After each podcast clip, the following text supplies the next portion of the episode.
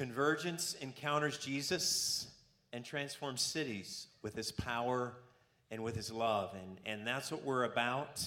And I want to talk this morning about enlarging the table. Uh, we have been in a series, we've pretty much most every message for the last several months has been about the table. And, uh, and this morning, I, I, I've just been feeling this call for a while that the Lord is calling us not only to the table, but to enlarge the table. And so I want to look at a story um, in the Old Covenant. And, and don't you love the fact that we have such a good, good Father, even as we were just singing, You're perfect in all of your ways. You know, I, I was up here worshiping and I was like, Lord, you know, what, what do you want me to bring to worship you? And He was having me bring, you know, not my awesome things, but He's such a big God that He wanted my lack. So I was bringing Him my lack. Looking to you like, Lord, here's where I don't know what to do. Here's where I'm in debt. Here's where I lack direction right now. And you that's what he wanted. Like, isn't that amazing that God is such a perfect father that we don't have to get our act together to come to worship him, that he actually wants your not together so that he can be your together. And there's always going to be an element of our life while we're here on this earth that's the not together. And He wants the strength and He wants the weakness. He is a perfect Father. You know, if He wasn't a perfect Father, we'd have to be getting our act together and coming and acting like we have, every one of us here has it all together and we're bringing this perfection to God and everything is going to be perfect in this service. Every note is going to be perfect and everything you do this week is going to be perfect. But life is not that way. And I love that.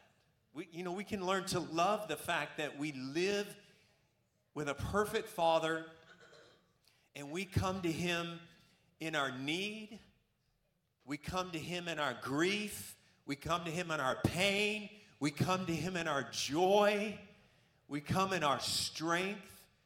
He's a good, good Father. And we're invited to the table just like we are. It's not a table of, of get your act together and then come. And I'm, I'm so grateful for that today. So, we're going to look at a story today uh, from the Old Covenant. And uh, I'm going to give you a little bit of background here. So, Jonathan, now we know, we know that David was anointed to be king. And then, after David was anointed to be king, he just went straight to the palace and everything was wonderful, right? No, it was quite a journey. And, and so Saul, who was king, who is Jonathan's dad, his father, is out, is out to kill David. Is threatened by David, is threatened by what David carries. And isn't it a good thing, too, that we can be just secure in who we are? And if I'm secure in who I am, I can be secure in who you are and I can bless what you do, what you do better than me. So Jonathan made a covenant with David because he loved him as himself. So they had a very, very special friendship. And it says in 1 Samuel 18:4 that Jonathan stripped himself of the robe that was on him and he gave it to David with his armor, including his sword and his bow and his belt. Now, now this was a huge thing. This isn't just like, hey, I'm just going to uh, give you a shirt or something. This had huge significance in the culture and in the place that Jonathan occupied as son of the king. For him to do that, it's like, David, I am honoring you with this position and with this place. And so, David, after this, it says, David went out and wherever Saul sent him, and he prospered. And Saul set him over the men of war, and it was pleasing in the sight of all the people and also in the sight of Saul's servants. So, so David is growing in favor, and Saul is, is like up and down. One moment he's trying to kill David, and the next moment he's like, you know, be over these servants. So 1 Samuel 20, 34 Saul has really come against David, and it says Jonathan arose from the table in fierce anger and did not eat food on the second day of the new moon, for he was grieved over David because his father had dishonored him. So Jonathan has honored David, has given him the robe. Saul continues to dishonor David. In the midst of the dishonor that Saul is pouring out on him, what does David do back to Saul? He actually honors. He even had opportunities to kill Saul and, and did not do it. And so Saul dishonors David. Jonathan, Saul's son, honors David. And we're going to look at a story today, 22 years later, where David honors Jonathan's son, Mephibosheth. Can you say Mephibosheth? Mephibosheth. See, we don't have to do things perfectly around here. Somebody who knows Hebrew is probably already just like, no, no, you did not. You said that in Texan, not Hebrew. Sorry. Forgive me.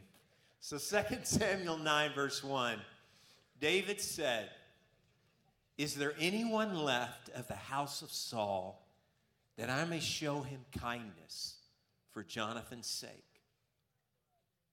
So one day a king who could do anything he wanted to do chose to look for someone to show kindness to. I, myself, I look at this as one of the high points of, of David's kingship.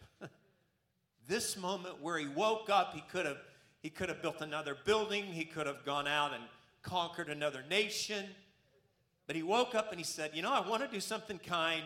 I remember that Jonathan honored me, he gave me a road robe. I wonder if there's anyone out there that is still related to Jonathan that I could show kindness to them. And this word kindness is an amazing word in the Hebrew language. It's kind of it's it's many times translated loving kindness. And it contains the mercy, kindness, and loyalty and faithfulness all crammed into one word. So it's one of those words. It's like our what we when you just read in English, it's like it doesn't quite quite do it do it justice. And, and what I want to, where I feel like the Lord wants to take us today is that we can buy bigger tables, but it won't mean anything if something doesn't happen in the table of our hearts.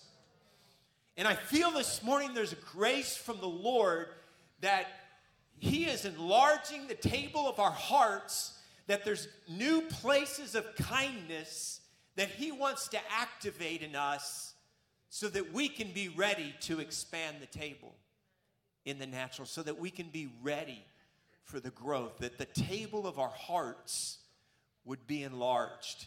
You know, Paul said as he was preparing to come to, to Corinth, he said, Look, you know, I can come to you and I can be there, but if you don't make room for me in your heart, it's not going to matter even that I came to you. And there's a harvest that God has for us that we're entering into, I believe, the first stages of. But I believe there's so much more that God wants to enlarge each of our hearts so that our hearts are ready with kindness for those that are about to come to the table. So 2 Samuel 9, verse 3. And the king said, Is there not anyone in the house of Saul to whom I may show the kindness of God. And Ziba said to the king, There is still a son of Jonathan who is crippled in both feet. So basically, David is saying, God has lavished his kindness on me, and I can't hide it. I must give it away. I have experienced something that I will not hold to myself but I will let others see it. I won't hide it. I won't hide the love that I've experienced from my perfect Father. I will let it be revealed. So, verse 4 the king said to him, Where is he? And Ziba said to the king, Behold, he is in the house of Machir, in the son of Ammiel, in Lodabar. Say Lodabar. Lodabar. Say it in Texan. Lodabar. All right, that's good.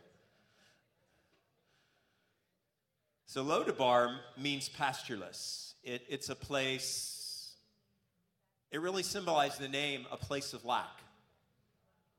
not land that was good that you could pasture on. And so Mephibosheth was the son of Jonathan, who's the son of the king, but he's had to flee because of what ha- probably when, when Saul and Jonathan died, he was probably taken and he ends up in Lodabar. And actually, Mephibosheth actually became crippled that day as they were fleeing. It tells, tells the story of how, how he fell and was, was crippled at that time. And so he has been in this pastureless place called Lodabar. And I don't think I don't think this is what David was probably expecting.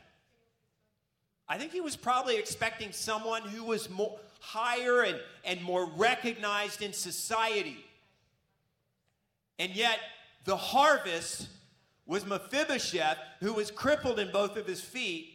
And back then, there was, in the culture, many times there was a devaluing of those who, ha- who had handicaps. And so he's, he's in Lodabar, he's crippled. I don't think, I don't know that this is what David was expecting. And you know, our harvest is not going to be people that look just like you. It's not going to be people who look just like us. It's not going to be people who grew up just like you grew up. And, and we've got to be ready in our hearts. You know, as I read the book of Acts, the book of Acts is the Holy Spirit keeps stretching them beyond their box.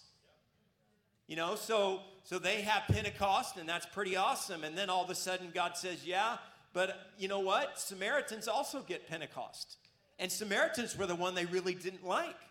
And there were years and years of reasons that go back of why they didn't really like each other. But the Holy Spirit doesn't seem to care about that. And the Holy Spirit loves to go beyond what you think is the border and where you're comfortable and where I'm comfortable. And we just live with that. I mean, one of the questions I started asking the Lord a long time ago as a leader in a church like this trying to lead a church like this was, Lord, I'm uncomfortable with that. And one day he's like, Well, ask me if I'm uncomfortable with it. and I've learned that there's a lot of things I'm uncomfortable with that he's not uncomfortable with it. I'm like, Lord, that's really kind of weird right now. And, you know, I'm sort of, you know, I feel like I have some responsibility here. How do you feel about that? And I've learned to ask him and it, it take it, you got to work pretty hard to make him uncomfortable you know? So there are going to be people coming to the table who so need what we were drowning in the love of god this morning. There's people all around here there's people in this trailer park who have never once felt the love of god that i drowned in this morning there's people right next door to you, right across the street, who have never, ever tasted the love of a perfect Father that is burning inside of you and is going to burn more in you and is going to burn through you to touch and change their lives. I wanted even just to give you a way that we enlarged our table as our kids were growing up. Um, we didn't have an app for this, but we had these prayer cards. It was it's called Operation World, and of course now there's an app for that. there's an app for everything. But we had we had these prayer cards, and and we'd bring it out at the table. We'd pray, and we'd pull out a nation, and we'd read. Like today's is Czechia, and and on the app it tells you about the nation where they are spiritually, and and it gives you statistics about about the nation.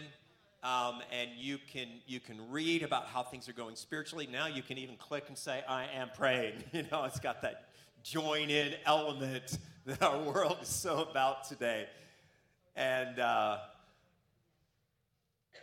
that was a way we enlarged our table, and it impacted it impacted our kids. We let we let the nations into our dinner time in our in our prayer, and so. Uh, parents, I want to encourage you to check this out, and it, and it could be a way of, of enlarging your table.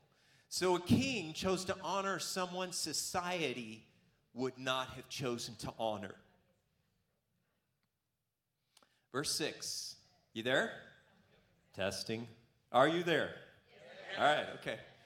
And Mephibosheth, the son of Jonathan, the son of Saul, came to David and fell on his face and prostrated himself. And David said, Mephibosheth. Mephibosheth said, Here is your servant. Now, Mephibosheth means dispeller of shame. now, isn't that interesting? What does Mephibosheth have on him in the moment? He has shame on him. And you know, many times the thing that you've battled the most is for a reason. It's because you're called to live above it. But you're going to come through it. And so here's Mephibosheth, whose name means dispeller of shame, but yet he's living in shame. But yet he's about to be free from that shame. But he's going to know what it was like to live not free from shame. Verse 7 And David said to him, Do not fear. Say, Do not fear. Do not fear. You know, that, that phrase is found throughout Scripture, and it's not just a nice, cute phrase. It's really important that we carry and release the perfect love of God that breaks off fear. Because there are places that people cannot go, there are things they cannot receive until we say to them, hey, you don't have to be afraid. You don't have to listen to that voice of fear. And there are those in our society who, rather than free us from fear, they want to capitalize on fear so that they can control. And we come in the opposite spirit. I do not come to control. I do not come to release fear, but I come as one who carries the perfect love of God that casts out all fear. All fear. We have been given authority over fear. And it is a big deal. And when angels come and they say things like that, well, don't be, don't be afraid. Again, it's not just that that's nice. No, it is that there was something that needed to happen that wouldn't have happened if the fear wasn't do noted off. do not fear. Don't be afraid. And people are watching us in the midst of a world that is paralyzed with fear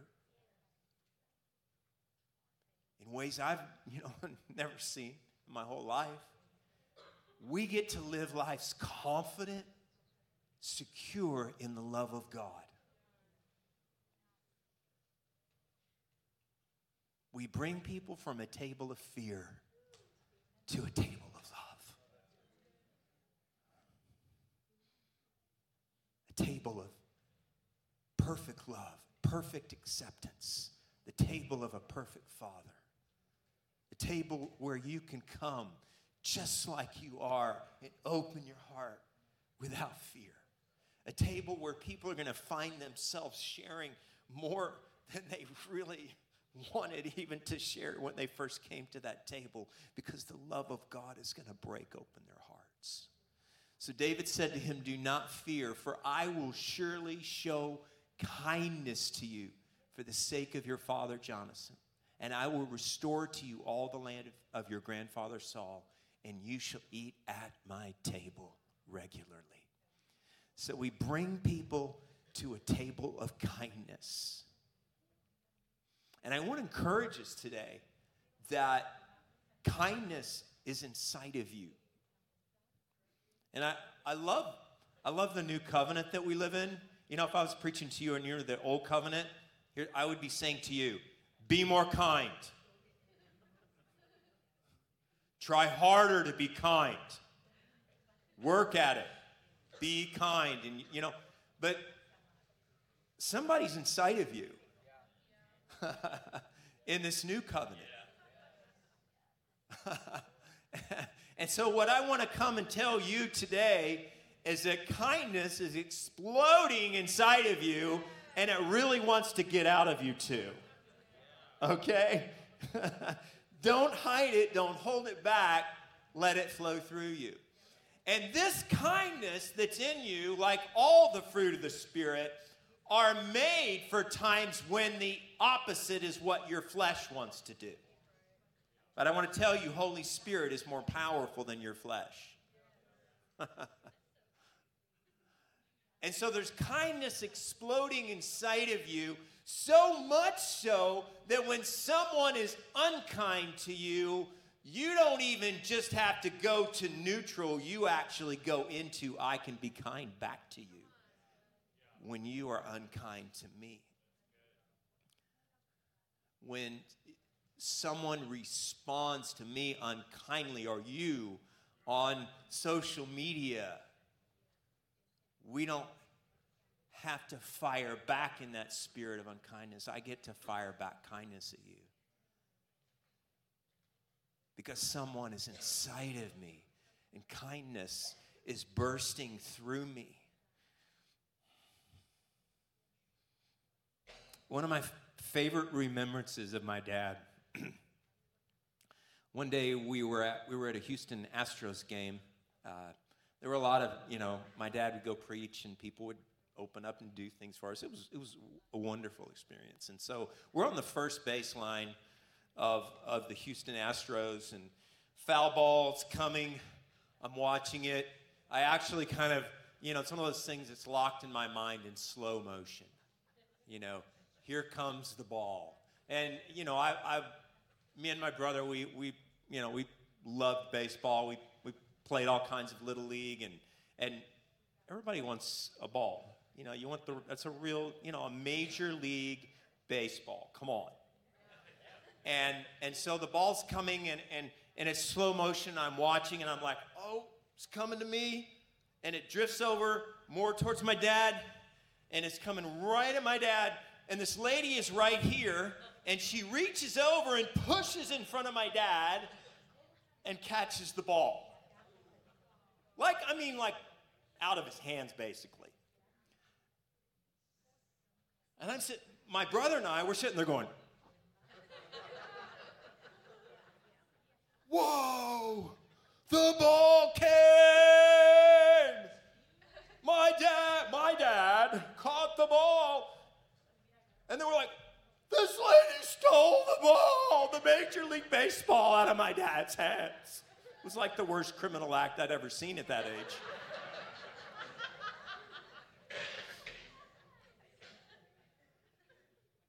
my dad, now, here's the thing the ball was in my dad's hand. Like, she, it was like, really, she grabbed it. So my dad's holding the ball.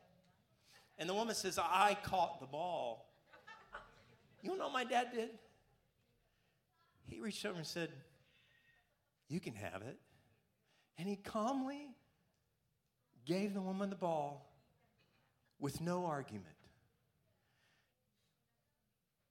My brother and I are sitting there going, What? like, my brain is trying to compute this, you know. I think I was about 12 at the time. And that memory is stuck in my mind as one of my favorite memories, though. Because what my dad did in that moment was so much like Jesus. And I would have my time to catch a major league ball. Not only not an Astros ball, but a Texas Rangers ball. Who needs an Astros ball? yeah!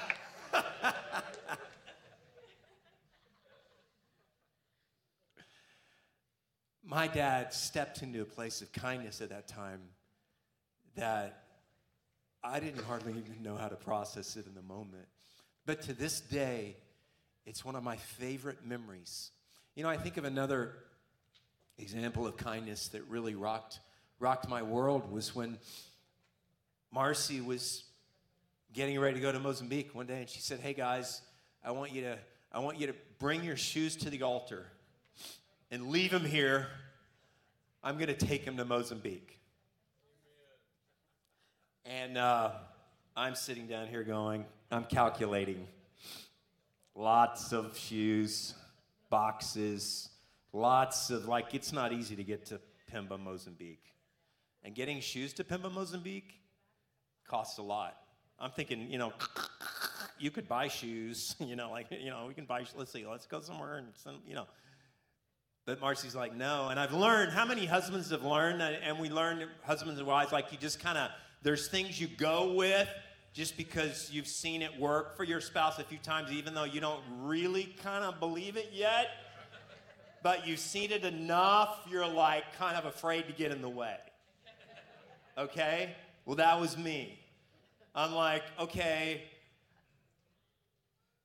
you know, we're loading all these shoes in the car, and I'm, I'm like, keep a good attitude, keep a good attitude. Don't, don't, blow, don't blow this one, you know? And so I'm, we're loading them in the car. I'm, keep, I'm keeping a good attitude, and, and she hauls them all to Pemba, you know, like, you know, getting them, putting them on carts in all these different airports. And it, it, it just was a ton, ton of work that she had to go through to get it there. And she shows up in Pemba, Mozambique, and she's in a staff meeting, and Heidi is saying, Hey, we need, we need prayer because this village we just treated the people's feet to remove these worms out of their feet, but they will get the worms again quickly if they don't have shoes to put on their feet and we don't have shoes for their feet. And Marcy had just walked into that meeting and said, Shoes. Brought some shoes from Fort Worth, Texas and people left here barefoot, you know, couldn't even go to the restaurant. People put in, I mean, they, this wasn't go bring your shoes you don't want. This was people left the shoes they wore on Sunday morning that they liked enough to wear to church and sent them over to Mozambique. And it was an act of kindness that literally saved lives. And to this day, Heidi Baker talks about it all over the world. Because a woman said, I want to show some kindness. We're just going to, I think God's saying we should take shoes to Mozambique. And she did, wanted to do something that crazy. And I love that. And I love that. I love that about my wife. And I just want to say there's some radical kindness inside of you. There's more. There's more than you know, there's more than you see. And why wouldn't you be the kindest person that someone encounters this week? With Holy Spirit inside of you, why wouldn't I be the kindest person that you encounter this week? We also bring people to a table of restoration. Things that have been stolen from Mephibosheth. And he didn't even know there was more for him. And there was more for him. And we get to bring people. We're going to see miracles of restoration at the table. And we're going to find ourselves even surprised at people that we're, we're at the table with. And God is going to give us authority to bless people at the table. The other day, I was at a table, and, and the Lord just spoke to me. He said, You know, I'm going to be bringing you to tables and when I bring you to that table, you have authority. I was like, really? It's, you know, you're not, it's not just this an accident and that we're always there just to like, like there's something God's even going to release at times. And, and he said, I'm, I'm going to I'm gonna bring you to the table and give you authority. But you know what authority is for? Authority is to bless. Paul says twice in Second Corinthians, he says, the authority which the Lord has given to me, not to harm you, but to bless you. And so, whatever authority you have in your work, as a parent,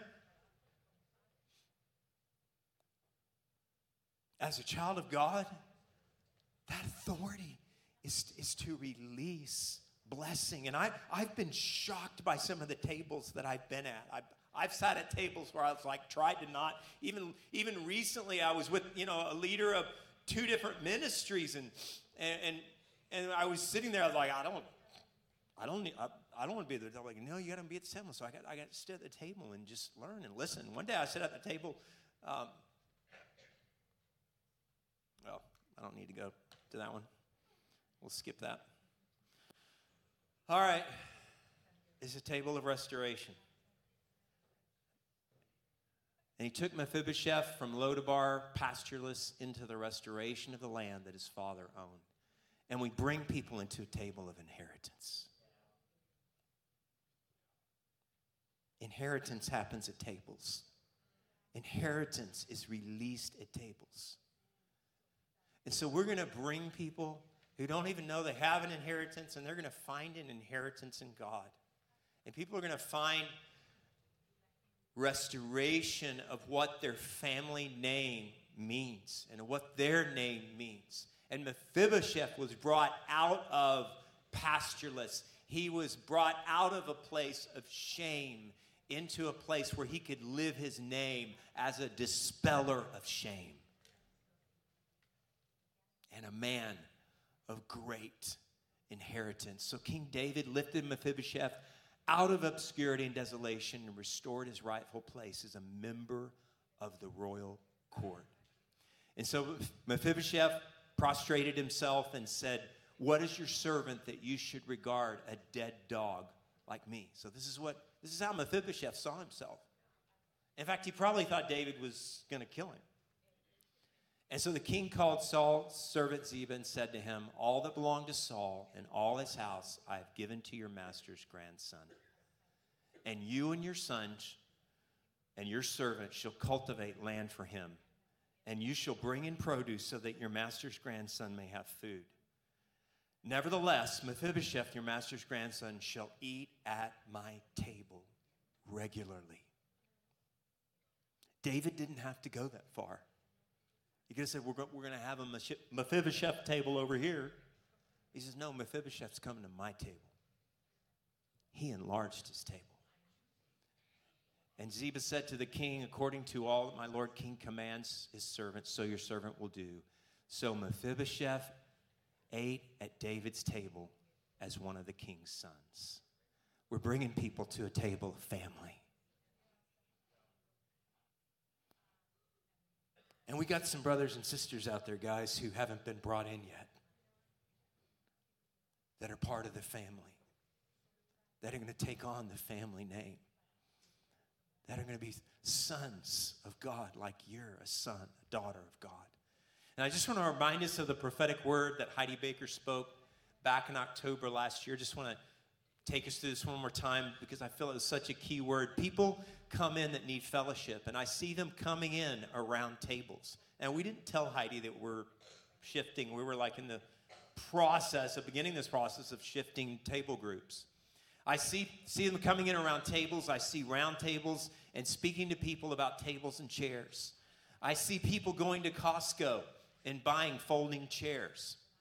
The Lord says you're going to need them because people are coming into houses, into living rooms. I see such fellowship in homes and abundance of love and fellowship and depth of relationship in homes. Young people that have just been on the screen, on the screen, but their hearts are lonely, hurting, and broken. The Lord is going to welcome you into fellowship and family. And people that are feeling sad, the Lord is going to set free from that. And He's going to bless you with family, fellowship, and true depth of relationship and understanding. Safe places, safe houses, wounded warriors, wounded missionaries, wounded pastors, wounded worshipers, wounded ones coming into homes where there's food, kindness, love, and the presence of God. It is like a party place. yeah, I think she even said festa in Portuguese. And uh, where the presence of God is so filling that space that people just step in. Young people step in and they are healed. This is a family. We are family. All right. Maybe that maybe I wasn't supposed to receive that thought like that and do that. I did though a house of sending, a place where people can come and be refreshed again. House is a hospital, and there's a triage going on where people are being operated on even during worship. How many of you, you know, I hear this testimony a lot. How many of you, when you first came here, like you cried like the first several months, like you were here? Just raise your hand all across the room. I want you to look around this room. This is a place of healing, guys. That doesn't happen everywhere you go. What a gift that is from God. That people would come in the room and feel love and feel family and begin to open up and weep and begin a healing process with the Lord. Then they're going to know they're sent. It's going to be a house of refreshing, a house of glory, and a house of praise. And she saw round tables. There were so many round tables that people have a seat at the table. And there's a Thanksgiving feast going on week after week after week. How many of you like to kind of extend, have Thanksgiving all year? they come in and talk about what happened that week, coming in with testimony, which is like fruit that is being laid on the table. It is so glorious, and the fruitfulness is beyond what we have ever understood. So, to end the story, in the Convergence version, King David sent Ziba to Costco to get more tables and chairs. And some of you literally need to get some tables and chairs. Andrew just went to Costco and even said, Well, I'm just going to act on this. He went to Costco and bought, bought a chair. so one day, a king washed the feet of his friends as they came to the table. And he washed even the feet of the one who would betray him. And one day, a king went from a table to a cross so that all might come to the table. And one day, this king's people extended their tables to make room for more in the family and to restore inheritance. And one day, this king is having a feast, and their places reserved for many more at the table. Will you stand with me?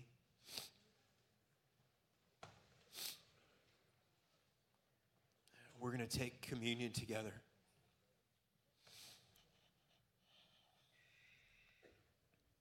Jesus, we're so thankful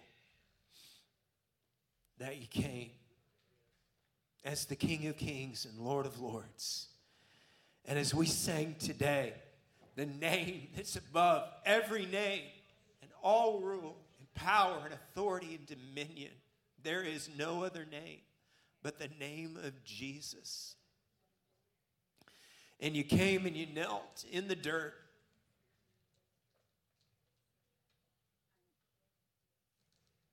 And you wash the feet of your disciples in kindness, in love, demonstrating what true authority and true leadership is.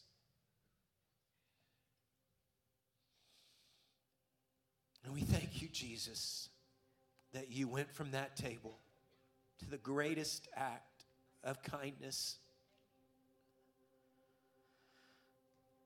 that could ever be. That you are our perfect Lamb.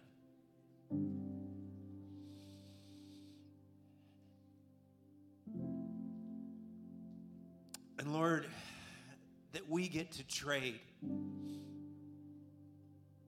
our junk, our sin, our mess. And we don't just get a little ticket to heaven someday, Lord, we get a whole new life. We become righteous.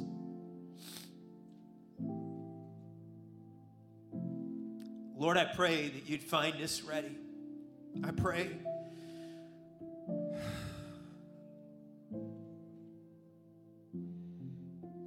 I pray you'd enlarge our hearts. I pray you'd enlarge my heart, God.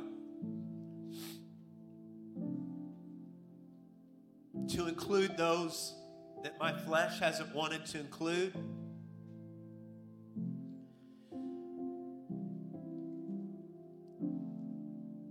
That when people have shame on them, that I won't agree with that shame and get under that shame, but that I will step to something higher, something greater, something heavenly, something more real. Lord, would you enlarge our hearts in this moment?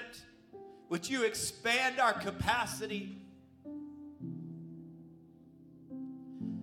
Find the tables of our hearts ready. Lord, would you prepare us? Lord, no amount of money. We can't go to Costco and get our hearts fixed.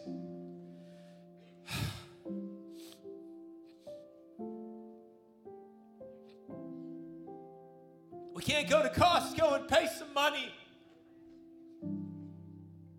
to get a heart for the neighbor that we don't care about anymore.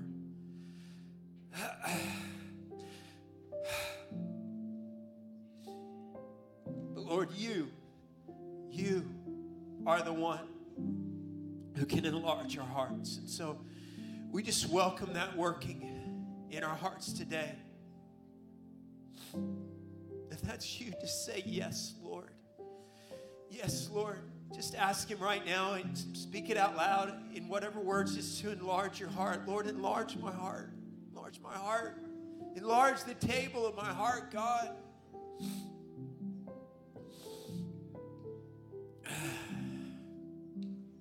Soften the places that have grown hard.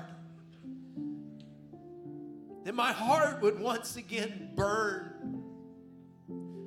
that we would wake up as a king one day woke up and said, Who can I show kindness to today? Someone has been kind to me, someone has shown kindness to me. So, Jesus, thank you for that. Thank you for the harvest. Thank you for the table. I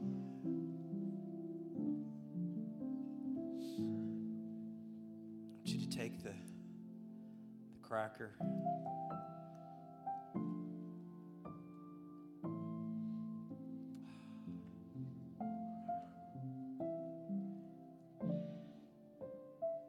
His body was broken for us.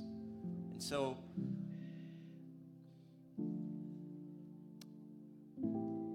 when I say that, I'm going to say that again. His body was broken for us. And the next time I say it, when I say that, I want you to break in that very moment to symbolize that Jesus' body was truly broken for us. So I'm going to say it now. His body was broken.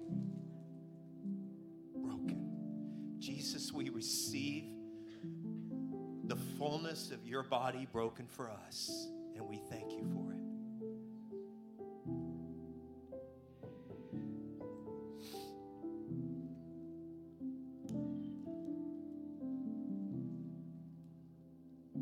Jesus, we thank you for every drop of your blood. And your blood, Lord, is so much bigger than this room.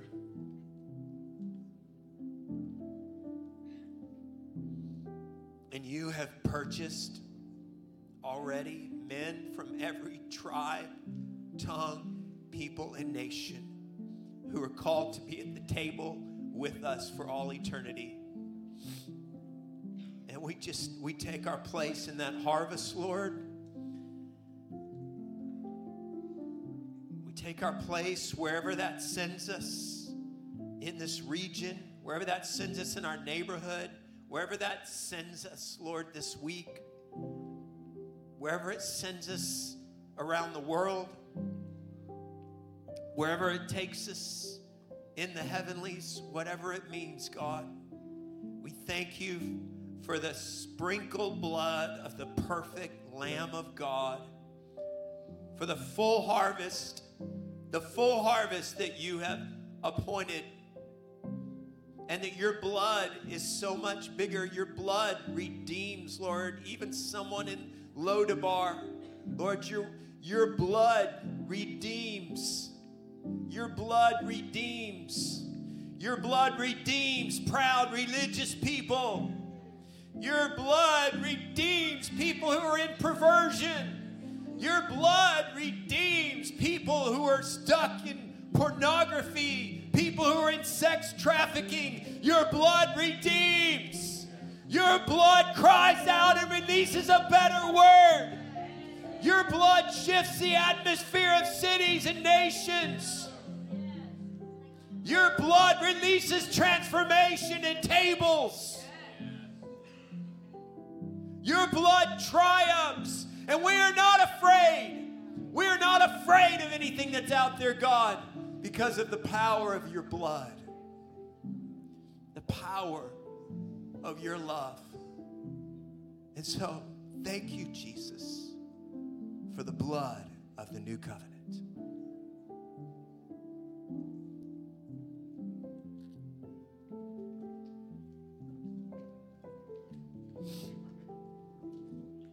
Thank you, Lord.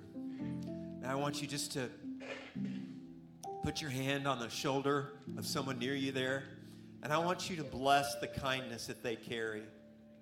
I bless the kindness of God that's in you. I bless the kindness of God to flow through you like never before. Your kindest days are still in your future. I bless the kindness of Holy Spirit flowing through your life. I bless every place that kindness is going to take you, every person that's going to be splashed with that kindness this week. Thank you for it, God.